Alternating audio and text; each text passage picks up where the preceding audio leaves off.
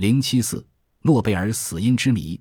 诺贝尔是世界上家喻户晓、妇孺皆知的伟人，不仅因为诺贝尔在化学化工发展史上做出了杰出的贡献，更重要的是他为了促进科学的发展而设置了世界瞩目的诺贝尔科学奖。一年一度的物理、化学、生理及医学、文学、和平的诺贝尔奖是举世公认的最高科学奖。获奖科学家得到的不仅仅是奖金，更重要的是荣誉。是为全人类的科学发展做出贡献的自豪。诺贝尔科学奖的精神光芒四射。诺贝尔的名字流芳百世。阿尔弗雷德·伯恩哈德·诺贝尔于1833年10月21日诞生在斯德哥尔摩北部郊区一所房子楼上的后屋里。他的父亲小伊曼纽尔·诺贝尔 （1801 年至1872年）是一位在很多方面颇有建树的人。他对绘画和机械建筑有明显的嗜好，并毕生保持着这种癖好和欲望，还将它传给了他的儿子们。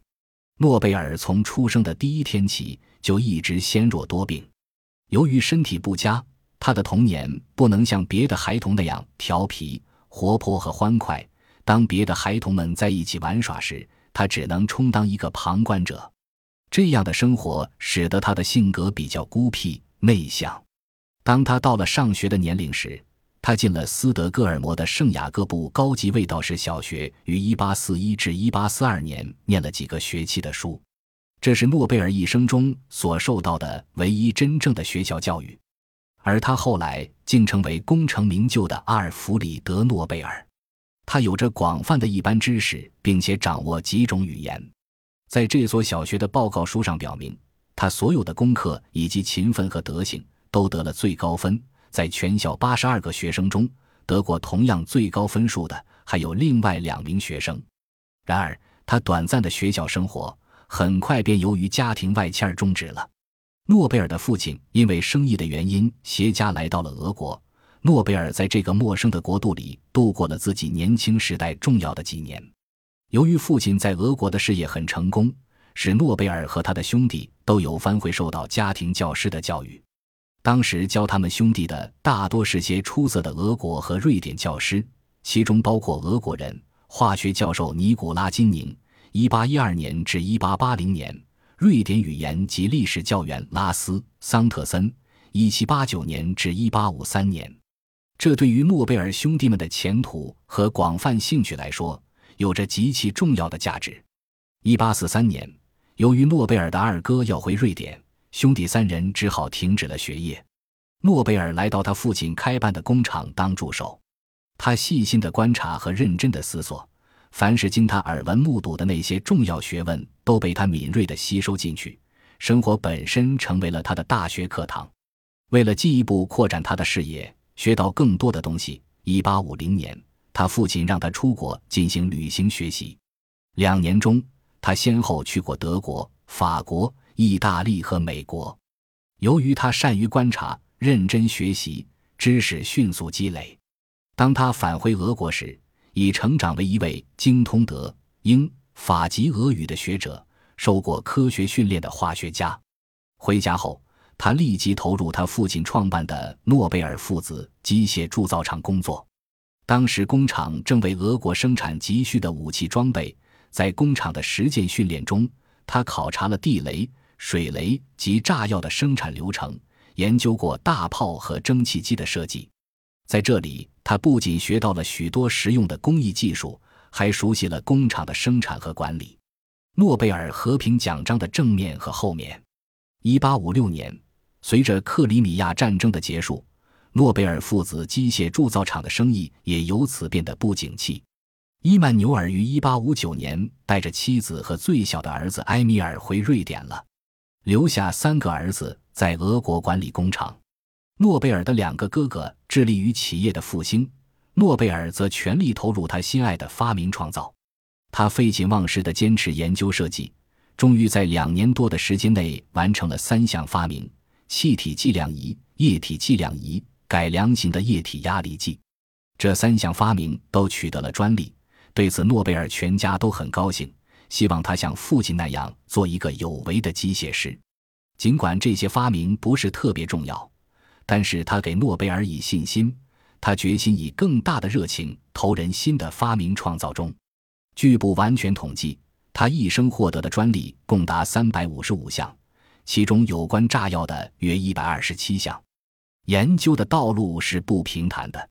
一八六四年九月三日，在研究液体硝化甘油的实验中发生了爆炸，他们的实验室被炸成一片废墟。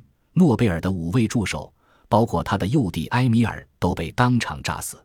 诺贝尔因当时不在实验室而幸免于难，他父亲也因这一沉重打击悲伤过度，被中风而半身不遂。这次爆炸事故还使住在周围的居民对他们的试验更加恐惧，纷纷要求政府当局封闭这一实验室。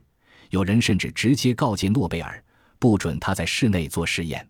事故给诺贝尔带来的悲痛和困难是可以想象的。究竟该怎么办？诺贝尔面临一次严峻的考验，挫折和不幸并未动摇诺贝尔的决心。他以不屈不挠的勇气，把试验设备搬到郊外马拉湖中一艘平底船上，继续研究。经过百多次的实验，他终于发现运用雷酸汞可引爆硝化甘油。雷酸汞对振动非常敏感，受到冲击或摩擦能立即引起爆炸。发明了装有雷酸汞的雷管，终于解决了炸药的引爆难题。这一发明可以说是爆炸科学中一次重大突破。十九世纪下半叶，欧洲许多国家正处于工业革命的高潮，矿山开发、河道挖掘、铁路修建及隧道的开凿都需大量烈性炸药。硝化甘油炸药的问世受到了广泛的欢迎。诺贝尔因此及时在瑞典、英国、挪威等国申请了专利，并在瑞典建成了世界第一座硝化甘油厂。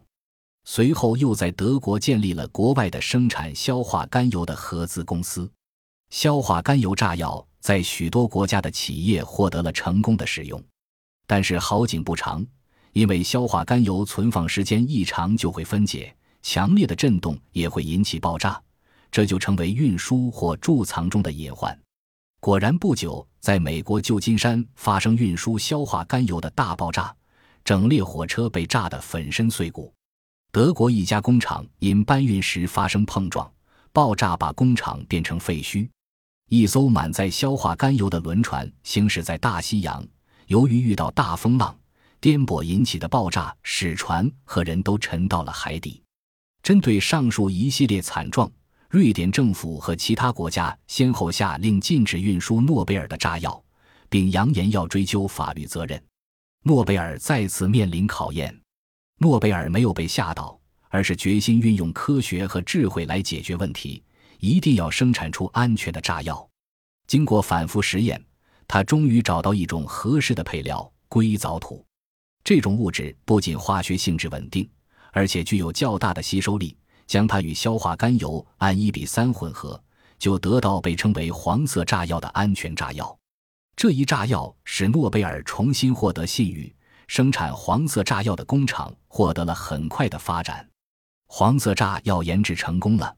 诺贝尔的研究仍在继续。他认为，黄色炸药虽然解决了安全运输的问题，但是不活跃的硅藻土降低了硝化甘油的爆炸力，应该添置新的配方。火棉也是一种炸药，能否将它与硝化甘油混合起来？诺贝尔决定试试。一八七五年的一天。诺贝尔在试验中不慎弄破了手，他顺手用火棉敷了伤口。夜里伤口的疼痛使他不能人眠，于是他默默地思考：怎样才能使火棉与硝化甘油混合呢？眼前这火棉使他想到，可能使用含氮低的火棉效果较好。他立即起床做试验。当天亮时，一种新型的胶质炸药研制出来了。这种新型炸药不仅有高度的爆炸力，还很安全，既可以在热滚子间辗转，也可以在热气下压制成条绳状。这样的性能显然是令人满意的。胶质炸药的发明在科学技术界引起了重视，实践证明它是一种兼有安全可靠、爆炸力强的新式炸药。胶质炸药的发明已充分表明诺贝尔在这领域是最优秀的。然而，诺贝尔并没有就此裹足不前。当他获知无烟火药的优越性后，又投入混合无烟火药的研制，先后研制出他命名为 C 八九的无烟火药等。诺贝尔的发明兴趣不限于炸药，他有丰富的想象力，更有千方百计把这些想象付诸于现实的不屈不挠的毅力。为此，他还研究过合成橡胶、人造丝，做过改进唱片、电话、电池、电灯零件的实验，还试图合成宝石。尽管这些研究相比之下成绩不是很大，但是他那勇于探索的精神为后人留下了深刻的印象。一八九三年十月二十一日，阿尔弗里德·诺贝尔的六世寿辰是在没有任何正式赞颂庆祝的情况下度过的。当天，他的实验室记录和日记表明，那是一个与平时一样忙碌的工作日。这位以四海为家的人虽然曾经说过“哪里有他的工作，哪里就是他的家”，而且他至少是在圣雷莫、阿迪尔和巴黎有过三处舒适的家庭。然而，他却在他所有财产的包围中感到孤独，感到他同哪里都没有关系。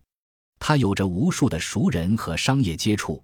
在科学界和商务界也有着无数的崇拜者，但志同道合的亲密挚友却寥寥无几。他崇敬的妈妈和他的哥哥路德维格这两位亲人都已去世多年了。精力充沛的组织家保罗·巴布也死了。不久以前，巴布和他的几名高级法国伙伴曾无情地背叛了诺贝尔的托拉斯。他最心爱的那位年轻女人现在也远在天边。